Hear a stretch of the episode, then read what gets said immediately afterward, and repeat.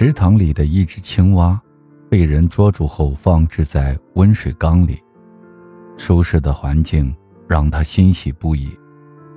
不用躲避风雨的侵袭，不用担心阳光的炙烤。他心安理得地沉溺于温暖的水中。梦想早已抛诸脑后，他轻盈的身躯变得臃肿不堪，灵活的双脚变得笨拙。直到有一天，他意识到自己即将成为人类的盘中餐，于是后悔万分。他思念池塘里的泥泞、荷叶和伙伴，向往驰骋于天地间的无拘无束。痛定思痛之后，他开始了跳跃。一次次艰难的尝试之后，终于跳出了水缸，重新捡起了属于一只青蛙的梦想。尽管前途未卜，但是作为一只跳出温水的青蛙。他已经不同凡响了。关于梦想，从小时候的豪言壮语，到现实的知足常乐，人生的种种际遇，将孩子们的英雄梦、公主梦，无情的击碎。所以，我们的梦想变得越来越小。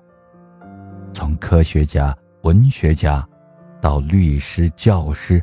再到为房贷、车贷、生计而奔走的渺小的蚁族。当那个叫梦想的东西从我们的世界里消失，便会无奈、颓废地说一声：“谈梦想，太奢侈了。”然后对那些执着的坚守自己梦想的人嗤之以鼻。如果不是我们嘲笑的那个人已经长成了，一棵参天大树，如果不是人生突遭变故，如果不是感受到岁月匆匆，有谁会痛下决心拾起曾经的梦想？树立梦想，也许是随口一说，也许是深思熟虑，但是重拾梦想，需要何等的勇气与决然！抛掉安逸，戒掉拖延，摒弃惰性。那意味着一次脱胎换骨的成长，努力任何时候都不晚。重拾梦想，从打破原先舒适的生活方式开始。重拾梦想是崭新人生的开始。梦想的实现需要积极有效的行动，因此，我们必须毅然与此刻安逸的生活告别。行动力是开启崭新人生的第一步。重新起步的过程真的很难，但是努力了，人生还有一线希望。原地踏步，就什么都没有。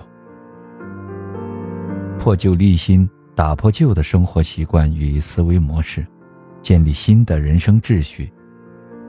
建构阶梯式的成长发展规划，脚踏实地，从踏上第一级台阶开始，一步一步攀升到梦想的巅峰。重拾梦想，就要把他人的眼光、世俗的偏见抛到九霄云外。重拾梦想的人，比起初涉职场的新人，存在许多劣势，气意已经生疏，已不再年轻，柴米油盐仍需要操心。但是这些小青年口里的大叔、阿姨，对自己狠起来是旁人所不及的。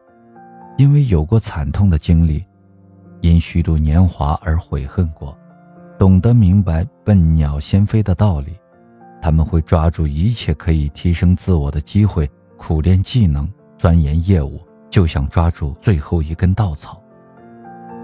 上高三时，班里转来了一个新同学，是一个三十多岁的女人，她准备和我一起参加高考。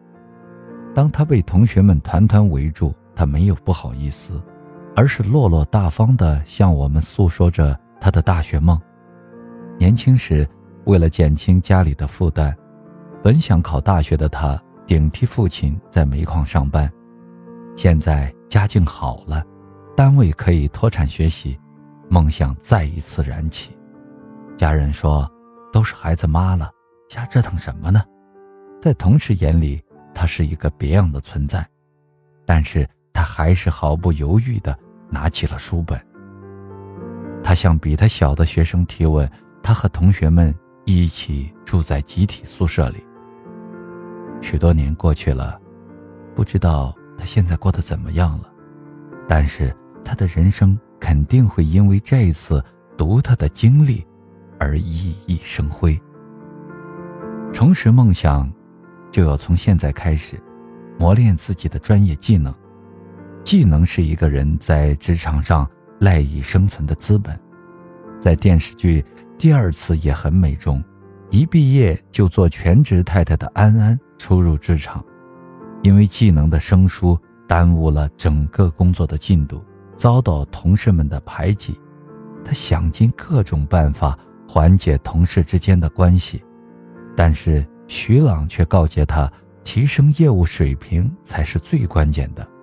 休息时间，他不停地修图画画，重拾梦想，享受追梦的过程，因为。追梦本身就是一种成长，我不知道坚持下去能否成功，但是我知道，不坚持，就会一无所有。